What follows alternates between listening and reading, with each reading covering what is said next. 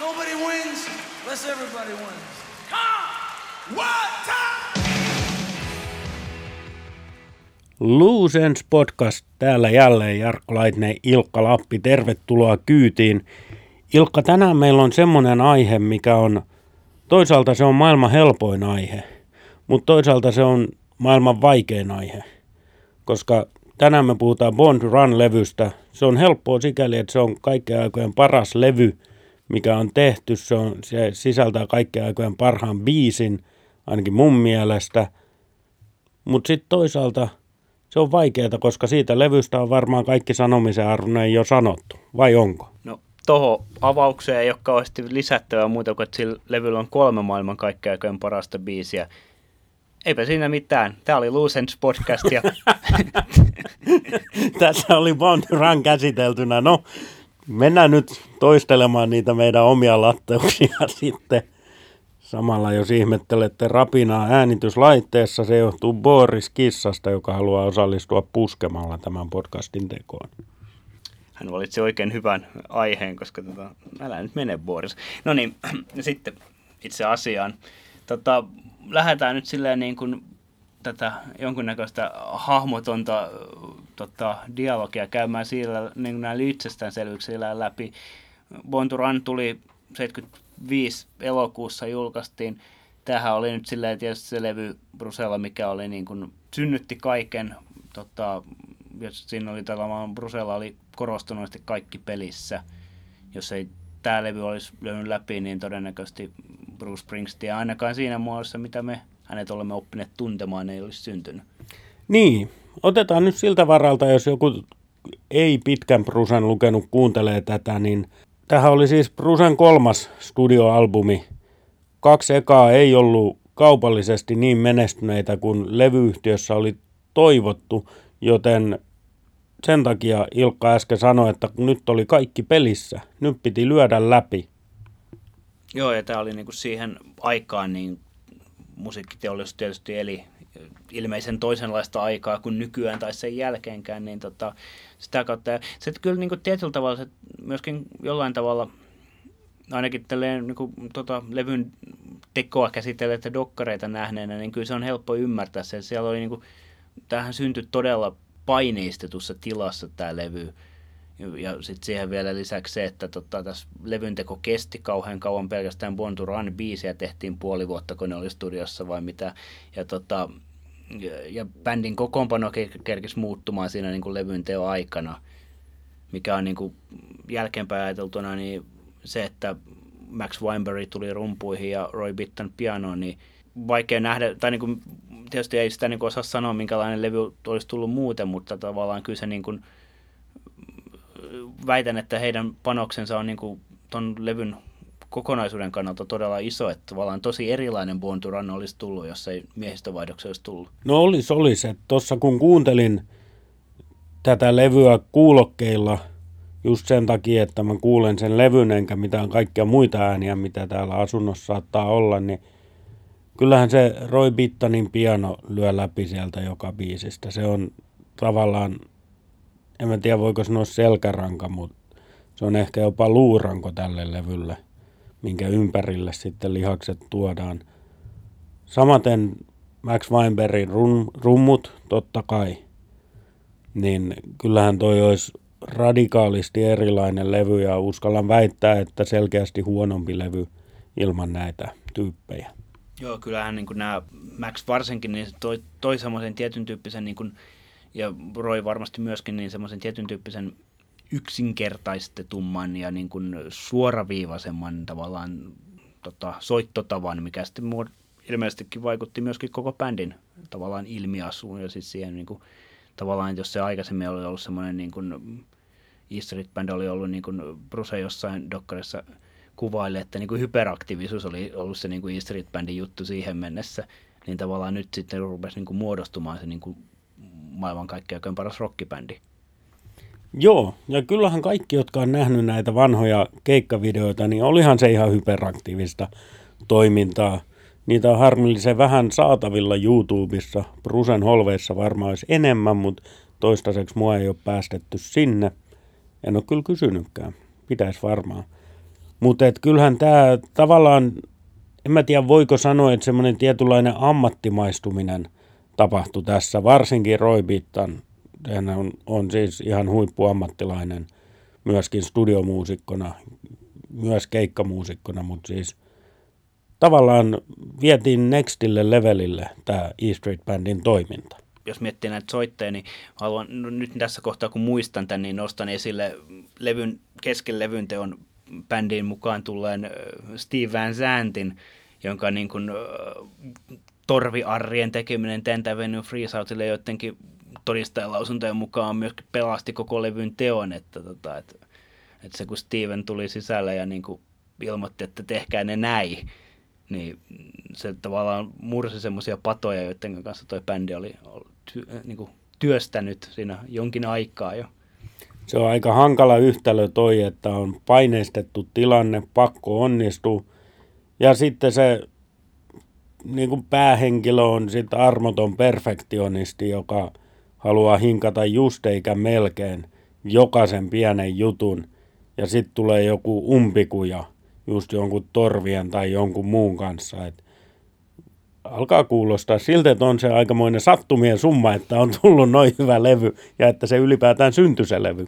Kyllä mä niin kuin, siis tavallaan tässä niin kuin myöskin näkee sen, että ajatellaan sitä tilannetta, että tämä on niin kuin semmoinen ensimmäinen tilanne, missä tämä niin kuin klassinen E Street Band kokoonpano on niin kuin yhdessä.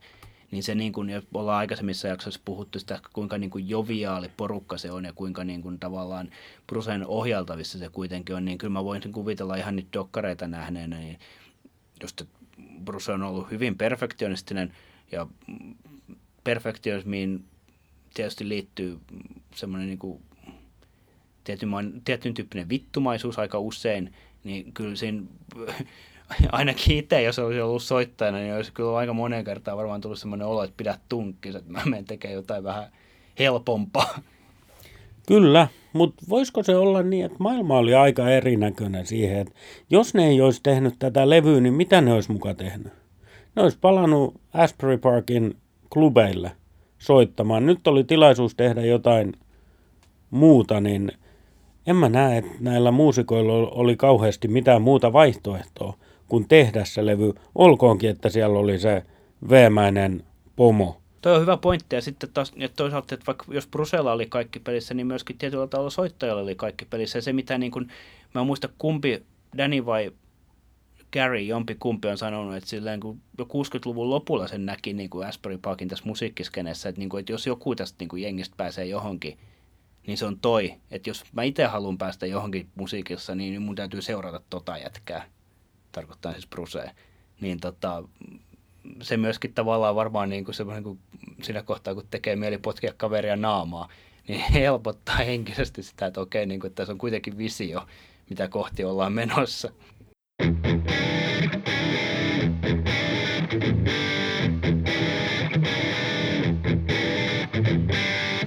Kuuntelet Loose podcastia ja käsitellään Bond Run-albumia tänään. Visio oli, toi on on Ilkka hyvin sanottu, että myöskin soitteilla oli kaikki pelissä.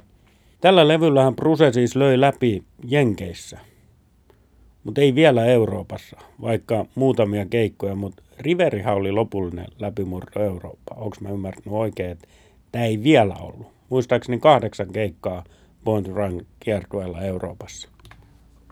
En, os, en muista nyt ulkoa noita, mutta se voi hyvin olla. Ja mun mielestä jopa olisiko ollut sillä tavalla, että nyt voi mennä kyllä ihan metsäänkin. Mutta tavallaan, että myöskään, että ei toi niin kuin, Bonduran Olkeis se oli iso levy, mutta sillä, että se niin kuin myöskin jako, että se oli tietyissä paikoissa, niin kuin siis itärannikolla, länsirannikolla se oli iso juttu, mutta sitten myöskin, että se ei ollut Jenkeissä niin kuin, tyyliin, niin kuin, että korjatkaa nyt, jos on väärässä, ja tämä voi nyt oikeasti mennä väärin, mutta että jossain niin kuin Texasin pikkukaupungissa, niin ei tämä ollut kauhean iso juttu. No kyllä mulla ihan tämä sama käsitys on. Ja tämä on Ilkka meidän podcasti, me saadaan väittää ihan mitä me halutaan. Kyllä joo. Tota, semmoisen mä haluan nostaa esille, että tämä myöskin niin kuin, kun mä nostan ensin, nostetaan ensiksi se esille, että tämä oli sävellyksesti erilainen kuin Brusen sitten myöhemmin tekemät levyt. Tämä on sävelletty pianolla. Ja se mun sokeaan korvaani kuulostaa pianolla sävellytyltä. Tämä on eri, siis tämä tämä on myöskin sävellyksellisesti erilainen kuin vaikka sitten kolme vuotta myöhemmin ilmestynyt Darkness. Joo, mä en pysty omilla korvillani selittämään sitä eroa noin, kun sinä sen teit, kiitos siitä. Mutta eroavaisuuden kyllä, siis mä pystyn sanoa, että se on erilainen, mutta en tiedä miksi. Se tuli tässä, kiitos Ilkka siitä. Tähän on niin kuin parhaimmillaan tämä levy, niin kuin monet muutkin, mutta jälleen eilen kun kuuntelin kuulokkeilla tätä, niin sieltä löytää tosi jänniä juttuja sieltä musiikista.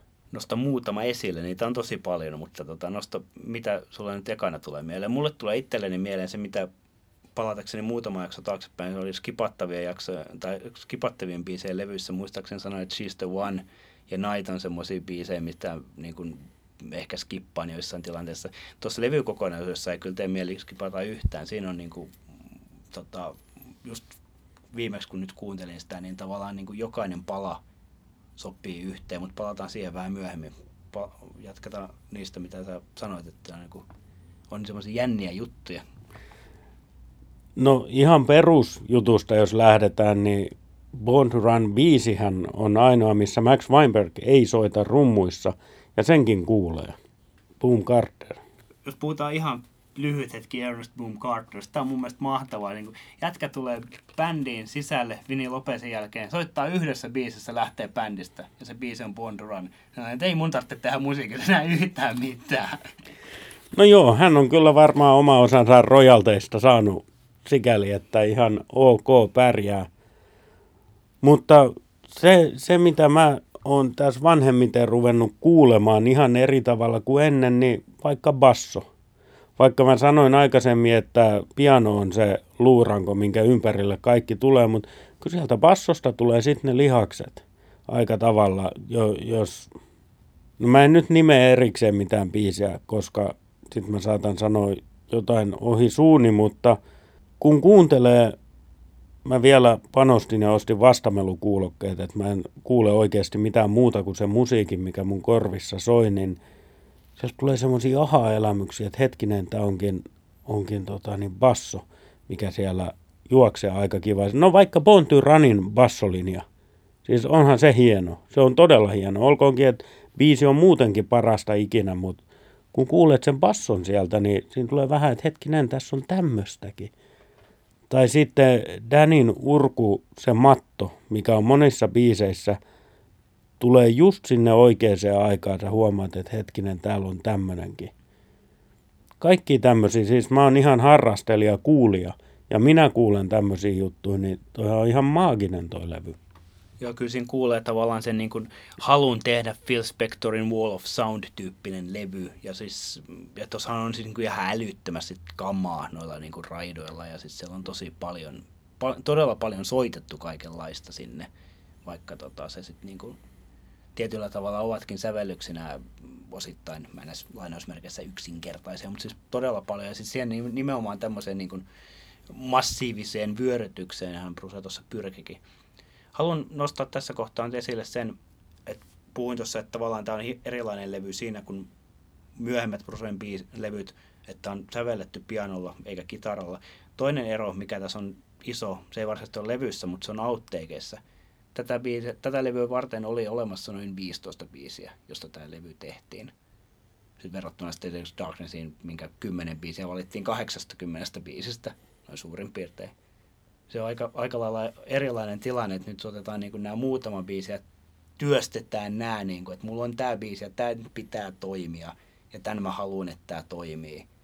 Kun sitten se, että tota, on kymmenen, vai, tai kymmenen eri biisiä, mistä valitaan yksi ja varsinkin niin kuin tuossa alkuvaiheessa todettiin, että tämä levyä tehtiin todella pitkään ja kauan, niin on sillä Brusella ollut se visio, että ne on just nämä, tai sanoit 15 biisiä, niin näistä se löytyy. Löytyyhän se, juu, mutta tuo on asia, mitä ei ehkä kauhean moni tule ajatelleeksikaan, että näinhän se on. Bruse on ollut hyvin tuottelias säveltäjä mutta, tai biisintekijä, mutta ei tässä kohtaa sitten kuitenkaan.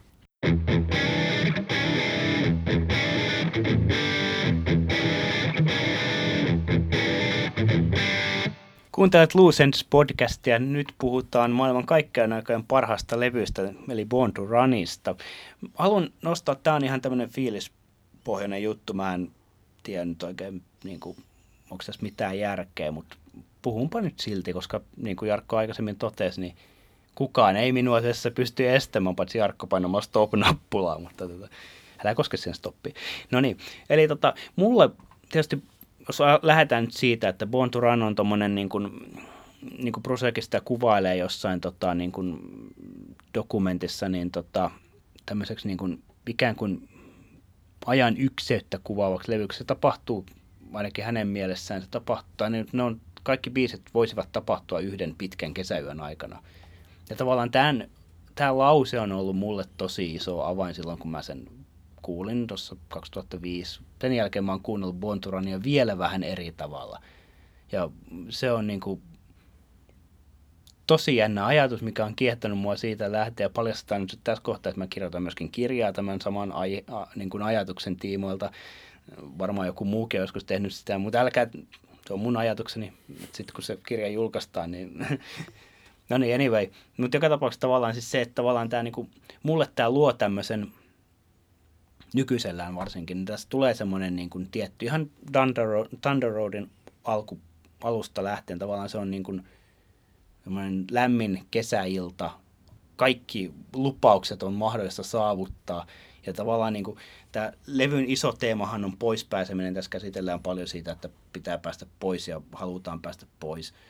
Mutta sitten kuitenkin se tavallaan niin kuin mulle näistä teemoista ja tästä niin kuin sanoista huolimatta se luo semmoisen niin kuin, mun päässäni tämmöisen niin kuin maailman, mikä tota, mistä mulla ei itselläni ole tarvetta päästä pois, vaan siis se on semmoinen, niin kuin, että siellä on jo hyvä olla. Et ehkä se on sitten se, niin kuin, mihin mä koitan päästä, niin kuin Bonduranin lopussa sanotaan, että halutaan päästä sinne, missä kävelemään sinne hiekalle ja näin, mutta tota, mut joo, tämmöinen ajatus tähän väliin. Puit ehkä siinä sanoiksi omia tunteitani. Mä pitkästä aikaa tosiaan kuuntelin tämän levyn alusta loppuun keskeytyksettä. Mä en kauhean usein pysty tai halua sellaisia asioita tehdä, mutta nyt sen tein jälleen. Ja toi on vähän niin kuin solahtaa tähän mun ajatusmaailmaan samalla tavalla kuin kun Broadwaylla Ruse puhuu, mitä hän puhuu ennen Thunder Roadia, niin se on niin kuin tavallaan itsestään selvää. En siis halua sanoa, että puhut Ilkka itsestäänselvyyksiä, vaan se, se, on, se on just näin. Ja se tuntuu heti tutulta.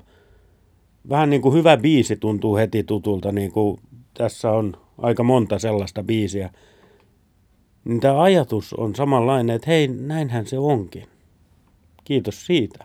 Odotan kirjaasi. Oletan saavani sen omistuskirjoituksella sovitaan sen näillä puheilla sitten, kun se valmistuu. Niin. Haluan jatkaa tähän vielä sen verran. No to, tämän, mä tykkään tämmöistä, nämä ei ole vastakkainasettelut, vaan nämä on tämmöisiä rinnastuksia enemmänkin.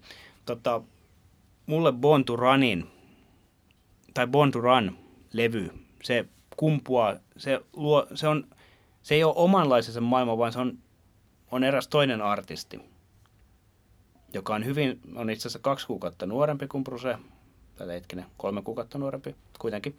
Samana vuonna syntynyt loppuvuodesta Kaliforniassa, aloittanut levytysuransa, julkaissut ekan levynsä kaksi kuukautta Brusen ekan levyn jälkeen.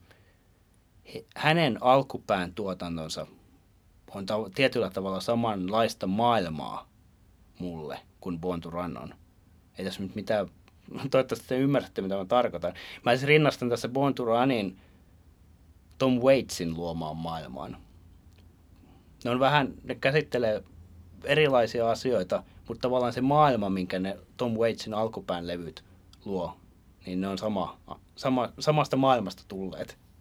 Kerro lisää. Nyt mennään alueelle, mistä mä en pysty sanoa mitään järkevää. Tom Waitsin niin alkupään 70-luvun tuotantohan on siis tämmöistä niin kuin beatnikkeistä ja tota, se on tämmöistä niin kuin katujen, katuje, katuelämää, silleen niin kuin romanttista jatsia, kevyitä huumeita ja näin edelleen. siis, siis siinä on semmoista samanlaista, niin kuin, voisiko sanoa niin kuin toiveikkuutta tavallaan, niin kuin, tai jotain semmoista niin kuin, sama, sama, jotain samaa elämän nälkää, mitä Bonturan edustaa.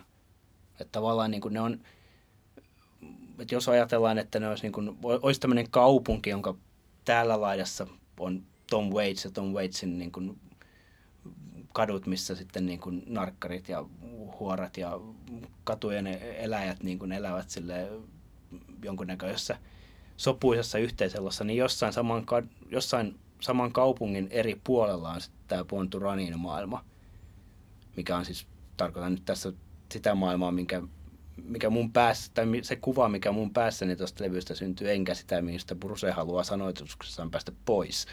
Brusehan arvostaa Tom Waitsia suuresti. Näin on ymmärtänyt. Ehkä se johtuu siitä, että heillä on samanlainen sielun maisema. Ehkä niin kuin hienosti kuvasit, niin tavallaan kolikon kääntöpuolet, mutta se on sama kolikko kuitenkin. Joo, en mä tiedä, onko tässä mitään järkeä, mutta jotenkin mulla on aina, niin kuin siis, palataan siihen, että sä puhut aina niin kuin näistä pareista, niin mulla on niin kuin, tavallaan Bontur, ei Brusen tuotanto niinkään muuten ole silleen samaa maailmaa, mutta tavallaan, ei, ja sitten Tom Waitskin on tosiaan niin kuin todella pitkälle, laitetaan nyt vaikka Closing Time tai sitten joku niin kuin viime vuosia vaikka Real Gun-levy rinnakkain, niin onhan nyt ihan erilaiset levyt. Kuunnelkaa, ne on molemmat hienoja levyjä. Mutta tota, tavallaan siis se niin kuin Tom Waitskin on tullut tosi pitkän matkan samalla tavalla kuin Bruce, mutta niin kuin, se on niin kuin tämmöisiä, tämmöisiä niin kuin jännittäviä, ja, tai ainakin omasta mielestäni jännittäviä niin kuin pari niin kuin tämmöisen saman henkisyyden olen löytänyt.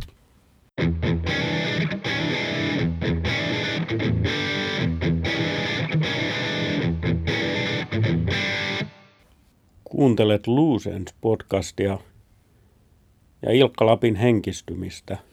Born to Run-levystä puhutaan. Mennään Ilkka asioihin, mistä minäkin osaan sanoa edes jotain. Poimit täältä nyt sitten, kun puhuttiin pareista, niin onko täällä pareja Run albumilla? Mä löydän täältä kyllä biisejä, mitkä on pareja jollain toisella albumilla olevien biisien kanssa, mutta onko tässä pareja? No mun mielestä helpoin, tai se on niin its, itsestään selvin pari on tavallaan, mikä myöskin alleviivaa sitä niin kuin tämän levyn vinyylilevystä puhutaan, siis, niin sen levyn niin kuin tematiikkaa, eli A-puolen ja B-puolen päättävät levyt Backstreet ja Jungle Land, mitkä niin kuin tulee olemaan. Ja tietysti siis, jos paremmin miettii, niin Meeting Across the River ja Jungle Land on nyt kanssa niin kuin ilmiselvästi niin kuin Meeting on vaan intro Jungle Landille, mutta niin kuin, joo. Mutta tämmöisen parin mä nyt ainakin löydän. Tai siis se on, se on mun mielessäni niin Backstreet Jungle on silleen niin kuin monella tapaa niin kuin pari. Mä en osaa muodostaa tästä levystä. Toi on selvä, minkä sanoit Meeting ja Jungle Land. Se on ihan selvä. Pari olkoonkaan niin, että Meeting Across the River on mun mielestä tämän levyn heikointa antia. Mä en ole koskaan päässyt kunnolla sisälle siihen biisiin. Mutta semmoista niinku tavallaan ilmiselvää paria, niin en mä löydä tästä levyltä muuta. Sen sijaan She's the One on Candice Roomin pari mun mielessä. Tällä tavalla näitä saattaa löytyä enemmän. Mutta se, mitä mä koen tässä levyssä, niin erittäin vahvasti on se, että niin kun vahvistuu. Siis Thunder Roadhan on yksi kaikkien aikojen parhaimpia biisejä, mutta sen jälkeen tulee koko ajan tavallaan niin kuin voimistuvaa kamaa. En sano, että parempaa kamaa, mutta voimistuvaa ja tavallaan se tunnelma kehittyy koko ajan eteenpäin. Tämä on niin kuin äärimmäisen hieno kokonaisuus siltäkin kannalta, että ihan, ihan musiikillisesti, mutta myöskin sanoja lukien ja, ja mistä mä tykkään erityisesti Prusen tuotannossa on se musiikin ja sanojen ristiriitaisuus. Sitä löytyy täältä paljon. Semmoinen koko ajan vahvistuva levy. Pieni dippi on tuolla meetingin kohdalla, mutta, mutta tota, niin sekin on täysin omanlaisensa tunnelman tuo tuohon levyllä. Niin, kyllä tuossa on niinku siis se, mitä Brusekin on tota, sanonut, niin tavallaan niinku, siis toi niinku, Thunder Roadhan on tommonen niinku, ikään kuin, niinku, kutsuseikkailuun tai näin. Ja sitten se niinku, tavallaan tuossa on niinku semmoisia niinku, siis, joo, siis siitähän se niin kuin, tavallaan ehkä sit syntyy se, niin kuin, mutta siellä on kyllä muitakin tämmöisiä niin kuin, ikään kuin noissa introissa on semmoisia niin kutsuja, että siis se, sehän niin kuin, tuo tietyllä tavalla ainakin omaan korvaan niin kuin semmoista niin kuin, kiinnostavuutta tai jännittävyyttä. Että kyllähän joku niin kuin Ten Freeze Out jo alkoi, se on niin kuin, tosi niin kuin, semmoinen niin kuin, koukuttava, että siis kyllä sen jälkeen niin kuin, tavallaan haluaa kuulla, että mitä, mitä sillä biisillä on tarjottavanaan. Noita koukkujahan löytyy tältä levyltä paljon. Ja siis se on yksi, tämä ei ole kauhean ajallisesti pitkäkestoinen levy, mutta se myöskin tuntuu lyhyeltä sen takia, kun koko ajan on se mielenkiinto päällä, että mitä seuraavaksi tulee. Ja varsinkin kun lukee noita sanoja samaan aikaan, kun kuuntelee, niin sä puhuit siitä maailmasta sun päässä, niin sellainenhan syntyy automaattisesti, kun, kun tätä levyä käy läpi. Mä en pysty ymmärtämään ihmisiä, jotka ei pitäisi tästä levystä. Joo, vaikea se on niin kuin itsekin nähdä, että siis sille, että se on niin kuin, tämähän tämmöinen niin kuin, tässä tietyllä tavalla niin kuin näkee ja kuulee siis sen, että tota, nimenomaan kuulee ehkä kuitenkin enemmän, niin tota, et, siis toi on niin kuin siis, tämä on niin kuin siis, ja siis se on yksi syy, minkä takia mä oon niin täysin rakastunut tähän levyyn, koska mä olen romantikko ja kaikkea, niin tämähän on nuoren ihmisen levy. Ja niin kuin, siis tämä on levy, mikä on pitänyt tehdä nuorena, kun pää on täynnä unelmia ja näin edelleen. Ja se sitten myöskin, niin kuin, kyllähän se sitten kuuluu, että Bruce myöskin kyynistyy tavalla, tai tietyllä tavalla Brucen tuotanto kyynistyy silleen niin kuin ajan myötä. Mutta tavallaan tämä on semmoinen niin kuin, kaikki ne kipuineenkin ja näin, niin tämä on mun mielestä niin tämä on niin kuin nuoruuden ylistyslevy. On totta kai, mutta samaan aikaan nyt Bruse, se mitä, mitä Jussi Helle meidän podcastissa sanoi Thunder Roadista, että millä tavalla siinä on samaan aikaan läsnä herkkyys ja voima. Niin nuoren ihmisen levy ilman muuta, mutta edelleen nyt Bruse 70 pystyy sen vetämään täysin uskottavasti. Mun mielestä se on jopa aika käsittämätön saavutus, että voidaan tämmöisiä tehdä. Näin se vaan on. Se, se kertoo ton levyn ja biisien voimasta. Joo, ja kyllähän niin kuin, esimerkiksi Stevenhan on niin kuin ihmetellytkin sitä, että miten niin kuin, Bruce pystyi niin 23-24-vuotiaana tekemään semmoisen biisin kuin Thunder Road on. Että kyllähän se, niin kuin, sehän on malliesimerkki siitä, miten niin kuin Brucen tuotanto niin kuin, saa syvyyttä ja kerroksia ja miten se tietyllä tavalla, se onkin semmoinen biisi, mitä niin kuin, tietyllä tavalla on niin kuin, Bruce on 50 tai 60 aina uskottavampaa esittää kuin silloin 26-vuotiaana kun katsotaan se Hammersmith Odeon 75 avaus, mä uskon kaiken, mitä se nuori Bruse siinä sanoo. Toinen tämmöinen ilmeinen klassikko, mikä täytyy tietysti nostaa tässä, sillä on nimipiisi Ponturan. Ja sitten tietysti voisi käsitellä niin kuin monestakin kulmasta, mutta mä niin tavallaan jatkan tätä Thunder Road-ajatusta, että onhan se aivan käsittämätöntä, kun siitä on tehty tosi hieno videokin, missä tota, tavallaan Ponturan soi koko ajan ja sitten niin kuin videolla vaan niin kuin vuosikymmenet vaihtuu. Et Bruce esittää sitä silloin 25-vuotiaana ja sitten niin kuin videon lopussa se esittää sitä 2016 rundilla, en osaa enää laskea, mutta aika monta vuotta myöhemmin, yli 40 vuotta myöhemmin. Ja tavallaan siis se on niin kuin,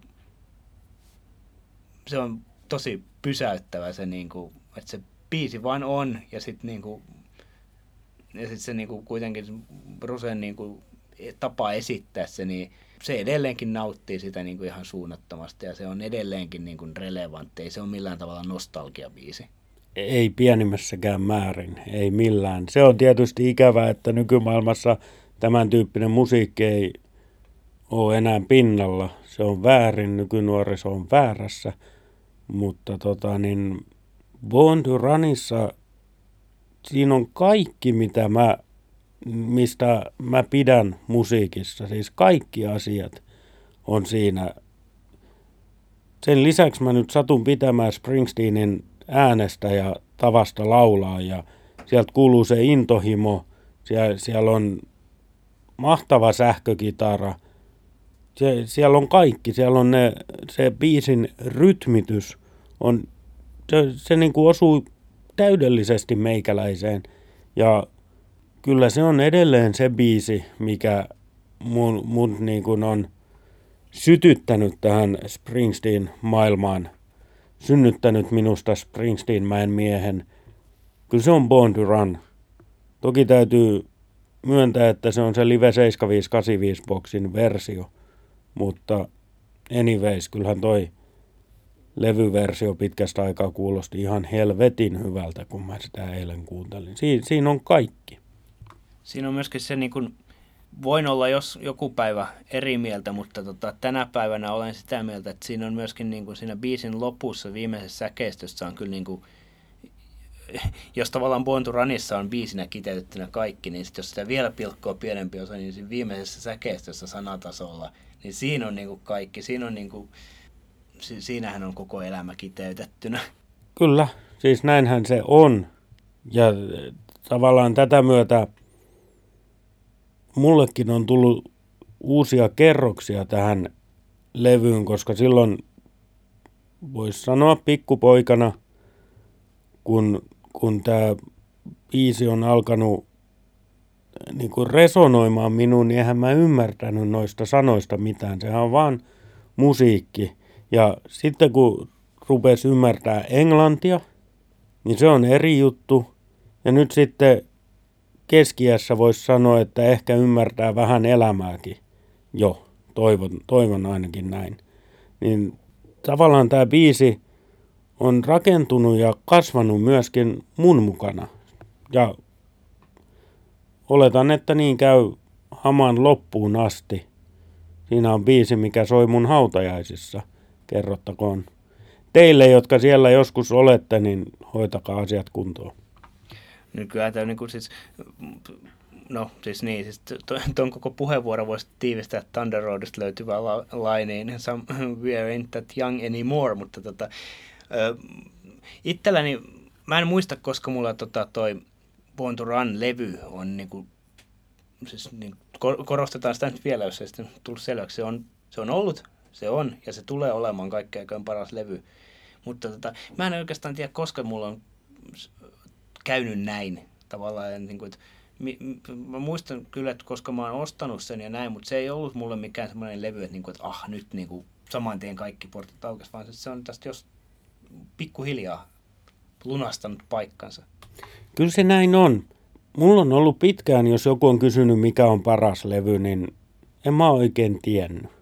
Mutta nyt kun me on alettu tekemään tätä podcastia, tai ei me nyt ole alettu, nyt me on jo jonkin aikaa tehty ja näet tätä diskografiaa käyty läpi, niin mä oon ihan erilaisella ajatuksella kuunnellut näitä levyjä kuin ennen.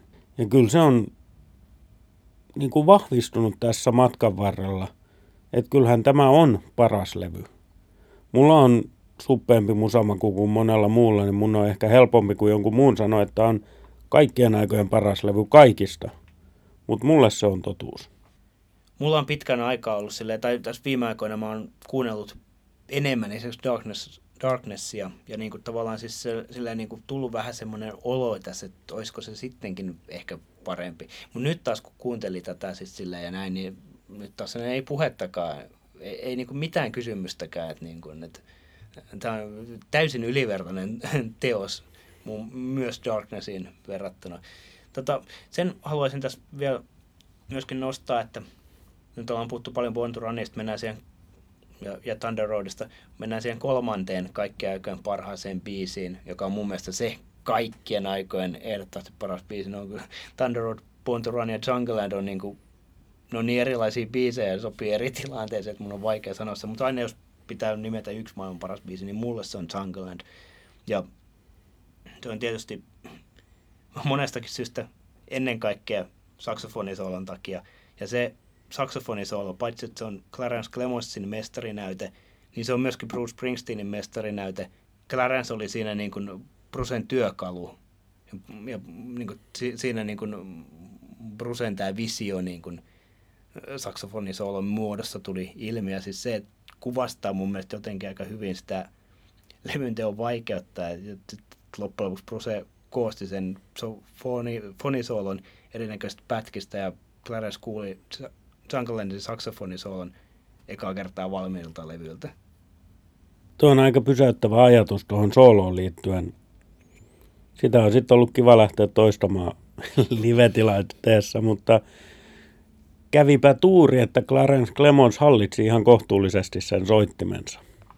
Joo, ja kyllähän se niinku, siis se niinku, no Jungleland on kanssa semmoinen biisi, mistä voisi puhua pitkään ja hartaasti, mutta tota, kyllä, siis siinä on myös semmoinen, niinku, jos sanotaan, että Thunder Road avaa tavallaan sen pelin ja kutsuu sinne niinku seik- yölliseen seikkailuun, niin Jungleland niin kuin, kyllä, se on niin kuin, mulla aina ollut semmoinen niin, kuin, niin täydellinen lopetus sille levylle ja sille yölle. Siis mä niin kuin, aina niin kuin, jotenkin kuvittelen semmoisen niin kuin, auringon nousun silloin, kun se biisi loppuu. Mutta okei, se, se on aika tietyllä synkkiä tunnelmia, mistä se biisi oikeasti kertoo ja se teksti.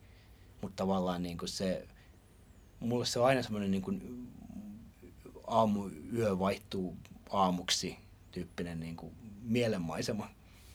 Tämä on tämän Junglelandin kuultuaan, kun on kuunnellut koko albumin läpi, niin siinähän on hyvin täyteläinen olo. Siis se on nimenomaan se on hyvä lopetusbiisi, koska that's it. Si- siinä on niin kuin kaikki. Mutta kyllä siinä jää semmoinen odotus, että no mitä nyt? Nyt tämä on ohi. Ja mulla on tuossa tota, niin koneelta, kun kuuntelen nykyään musiikkia, nykyään mulla taas on CD-soitin, mutta, mutta tuota, niin, koneella kun on koko Prusen tuotanto peräkkäin, niin tämän jälkeen tulee Badlands. En mä tiedä, onko Pruse sitä ajatellut, mutta onhan se aika täydellinen uuden päivän aloitus. Sitten kun ensin Jungleland sulkee tämän yhden illan ja yön. Niin kuin sanoit Ilkka, aurinko sarastaa, mitä sieltä tulee. No sieltä tulee Badlands. Joo, itse en ole ajatellut tätä tolleen niin kuin, tota, mutta kieltämättä tolleen, siis sehän, se on, se on mie- mielenkiintoinen ajatus. Ja siis sille, kyllähän toi niin tietyllä tavalla sopii. Badlands, varmaan jossain muussa jaksossa puhutaan siitä, kuinka hyvä avausbiisi Badlands-levylle on. Mutta joo, onhan se, se on, se on aika niin kuin, enpä tota silleen tullut miettimään, mutta joo, toi, kyllä, ei, ei, ei mulla vastaväitteitäkään ole. Siis tämä vaati sen, että eilen kun mä kuuntelin tätä, niin siinä silmieni edessä se oli seuraavaksi se Badlands ja siinä se tuli, että hoho, on muuten aika sopiva jatko. Mutta jos puhutaan aluista, niin Brusen yksi vahvuushan on biisien aloittaminen. Ne on todella koukuttavia. Aiemmin mainitsit tämä meni Freeze Outin, joka on omalla tavallaan täydellinen – mutta tällä täl levyllä on yksi biisi, mistä mä oon sanonut, että siinä on täydellinen aloitus biisille, ja se on Night. Mä tykkään kuin hullu puurosta se mahtava rumpu. Ja sitten kun 2008 Helsingin keikalla koko keikka alkoi Night-biisillä, niin se niin kuin tiesi, että tänään mikään ei mene väärin. Et tuommoinen Night on ehkä vähän niin kuin tavallaan unohdettu biisi Brusen tuotannossa, mutta siinä on täydellinen alku. Ja onhan se siis loistava biisi muutenkin. Ei, ei voi sitä sanoa. Mä pitkästä aikaa senkin biisin sanat luin taas ja mahtavia juttuja löytyy. Night on ehkä tämmöinen, niin kuin sanotaan, palatakseni näihin sun pareihin, niin siis mulle se jotenkin niin kuin, varmaan teemansa ja tekstinsä puolesta niin kuin rinnastuu johonkin Prove It All Nightiin ehkä kaikkeen, Night ja Night, mutta jopa minä niin kuin ämmän joskus sata vuotta sitten ylppäreissä kirjoittaneena voin niin kuin löytää tämmöisen niin kuin Night Night parin. Niin, tota, mutta joo, siis se, että, se, että tavallaan niin kuin siis, ja Nightis on jännä myöskin se, että se on niinku semmoinen selkein rockipiisi näistä tämän levyn biiseistä. Ja siitä tulee semmoinen, niin kuin, puhuin aikaisemmin näistä sävel, sävellystytuista, niin siitä, siinä tulee semmoinen olo, että ehkä tämä on kuitenkin tehty kitaralla. En tiedä onko, Bruseni itsensä mukaan ei, mutta tavallaan siitä mulle tulee semmoinen niin kuin rokkiveto-olo. Joo, voi olla. Onko tämä niitä hölmöjä rokkeja? niin, hyvä kysymys. Tämä mun, mun mielestä ei ole ihan hölmöimmästä päästä rokkeja. Ei olekaan, tämä on ihan loistava rokki. Sen rummun lisäksi, mikä siinä, tai rummut, mikä siinä aloituksessa kuuluu, niin siinä hyvin äkkiä tulee myös se saksofoni mukaan. Ja se on aika makea, kun useinhan saksofoni on nimenomaan niin kuin Djangoland-tyyppisesti siellä loppupuolella vähän soolotilaa ja muuta, mutta tässä on se räkänen saksofoni tulee heti siihen alkuun mukaan ja tuo ihan erilaisen klangin tähän biisiin kuin joku muu soitin. Jos siinä olisi esimerkiksi joku sähkökitaran vahva rooli ollut tai muuta, niin se on ihan loistava. Joo, se on totta, että siinä saksofonissa todellakin on räkkää ja siis siinä on semmoista niin kuin, just se voima ja semmoinen, niin kuin, että tavallaan just se taas, että kaikki on mahdollista ajatus, että se, että halutaan päästä pois ja mun mielestä se saksofonin soundi myöskin niin kuin, tavallaan tukee sitä. Ja niin kuin, nämä on niin semmoisia asioita, mitä mä uskon, että, että, että on todellakin se niin kuin pitkän ja todella kivuliaankin levyntekoprosessi aika tosi kerta, monta kertaa mietitty. Mä veikkaan, että jostain holvista löytyy varmasti niin kuin naitistakin riittävän monta otosta ja silleen, että se on niin kuin tehty erinäköisiä saksofonin sooloja siihen kohtaan ja sitten on päädytty tähän räkäiseen vaihtoehtoon.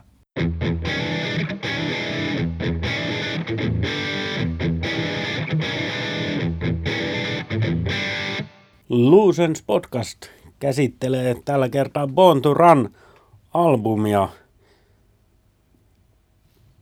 Tätä äänitystä on nyt tehty suurin piirtein sen verran, kun toi albumi kestää. Onko meillä enemmän sanottavaa siitä? On meillä yksi erittäin keskeinen asia vielä sanomatta ainakin. Tietysti disclaimeri tähän, että Run levystä näköjään nyt pystyisi helpostikin puhumaan. Siitä on tehty kolme tunteen dokkari, useita kirjoja ja näin edelleen, että sitten niinku tavallaan materiaalia löytyy, eikä koiteta tänään nyt kaikkea käsitellä, mutta tota, sellainen ilmeisen asian haluan kuitenkin nostaa tässä esille. Mä voisin kuvitella, että se on tämä tota, niin, albumin kansikuva ja nimenomaan kun tämä levitetään niin, että näkyy se etu- ja takakansi. Ikävä kyllä me tuijotetaan sitä CD-levyn vihkosta tällä hetkellä. Mulla ei ole sitä LPtä, mutta tästähän me puhutaan nyt. Olisi pitänyt varmaan tehdä tämä mun luonne, niin tämä, kun tämä mun työhuone tai mun työpöydän yläpuolella on tota vinyylikokoisena tauluna tämä kyseinen kansi. Sitten katselen sitä joka päivä töitä tehdessäni ja mä olen tietokoneella aivan liian monta tuntia vuorokaudessa, joten toi kuva on sitäkin kautta tullut tutuksi. Mutta onhan toi siis Eric Mew, mä en osaa lausua nimeä, Meola, Suomeksi on hyvä sanoa meolo. niin tota, hänen ottonsa kuva, niin jos nyt niinku, jossain vaiheessa muistaakseni mainittiin siitä, että prosent noin albumin kannet ei välttämättä aina ole mestariteoksia, niin onhan toi nyt niinku kuitenkin ikonisista ikonisin. Kyllä, tämä on sen lisäksi, niin kuin, mitä on puhuttu musiikillisesta puolesta, että kaikki aikojen paras levy ikinä missään, niin kyllä tämä on myös levyn kansien joukossa hyvin ikoninen kuva ja parhaita. Mä en jälleen kerran musiikillinen sivistymättömyyteni ei ole, tai se on laajaa, sivistykseni ei ole laajaa, niin en pysty sanoa, että mikä olisi kaikki aikojen paras levyn kuva, mutta tämä kuuluu sinne huippujoukkoon ehdottomasti.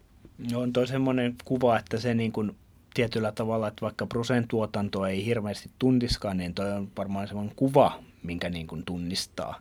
Että se on niin kuin niiden tavallaan levyn kansien joukossa, mikä niin kuin tunnistaa, vaikka ei niin kuin hirveästi musiikista tykkäisikään.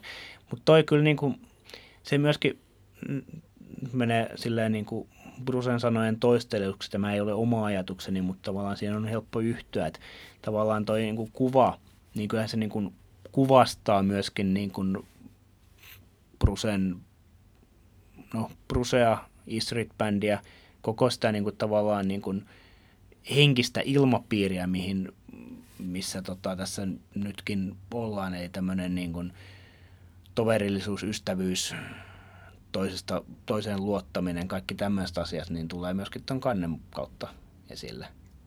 Kyllä tulee. Se, joo, en mä, en mä osaa tuohon oikein, niin ei tarvitse kun katsoa tuota Prusen ilmettä ja katseen suuntaa, niin siihen kiteytyy niin paljon asioita. Ja tosiaan kun muistetaan, että tämä on 75 tullut tämä albumi julki, niin valkoisen miehen ja mustan miehen ystävyyssuhde ei ole ollut se isoin hittijuttu silloin. Se tavallaan nostaa tämän levyn kannen arvoa vielä vähän enemmän. Musta se on upeeta, että Bruse on jo tuolloin ollut avarakatseinen ja, ja ei ole välittänyt niin sanotusta yleisestä mielipiteestä, vaan hän on tehnyt oman mielensä mukaan ja se hänen mielensä on niin kuin oikeamielinen. Hän on hyvien puolella.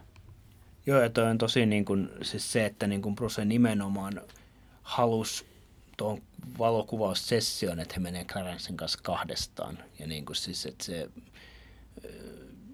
se oli varmastikin niin kuin tietoinen statementti johonkin suuntaan, että tavallaan näin tämä tehdään. Mutta niin kuin se, että en mä tiedä, että kuinka sitten tavallaan niin kuin historia myöhemmin on osoittanut, että kuinka niin kuin valtavan ison tarinan toi niin kuin pelkästään tuo levyn kanssa aloitti. Sitten mennään sitten niin kuin, heitetään nyt sivupolkuna vaikka sitten se, niin kuin, että 2009 Buffalossa syyskuussa viimeinen keikka, millä Clarence oli East Street Bandin kanssa, niin sattuivat soittamaan Growing Up-biisin, minkä aikana sitten aika paljon vanhemmat Bruce ja Clarence niin kuin imitoi tota levyn kantta, joka oli myöskin tieto, täysin tietoinen ratkaisu mutta tavallaan niin kuin aika iso niin kuin tarinan tulivat aloittaneeksi tässä pelkästään tämän levyn kannen suhteen. Ja näinhän tavallaan parhaat tarinat syntyy. He on halunnut tehdä jotain hienoa silloin, kun tätä kuvaa on tehty, mutta ei he ehkä tiennyt ihan, että kuin hienoa he lopulta tekee. Et tavallaan vahingossa, vahingossa tarkoituksella. Tota, jotenkin tämä varmaan pitäisi summata tämä keskustelu. Mä luulisin, että molempien mielipide kävi selväksi sille, että on molempien meidän mielestä kaikkein aikojen paras levy on ollut, on, tule, on ja tulee olemaan. Onko sulla jotain lisättävää? En, en mä usko, että tämä mielipide mihinkään muuttuu. Jotain järisyttävää pitää tapahtua, että se muuttuisi, kun se niin sisään kasvanut minuun on ensin biisi, sitten tämä levy – ja väittäisin, että kun tässä elämä etenee ja yhä vanhemmaksi tulen ja ehkä ymmärrän elämää vielä enemmän kuin nyt toivottavasti, niin mä uskoisin, että merkitys ennemmin kasvaa kuin pienenee. Tämä oli Lucents podcast. Käsittelimme Bonduran-levyä, maailman kaikkien aikojen parasta levyä. Minä olen Ilkka Lappi, vieressäni oli Jarkko Laitinen. Ensi kertaan. Moikka!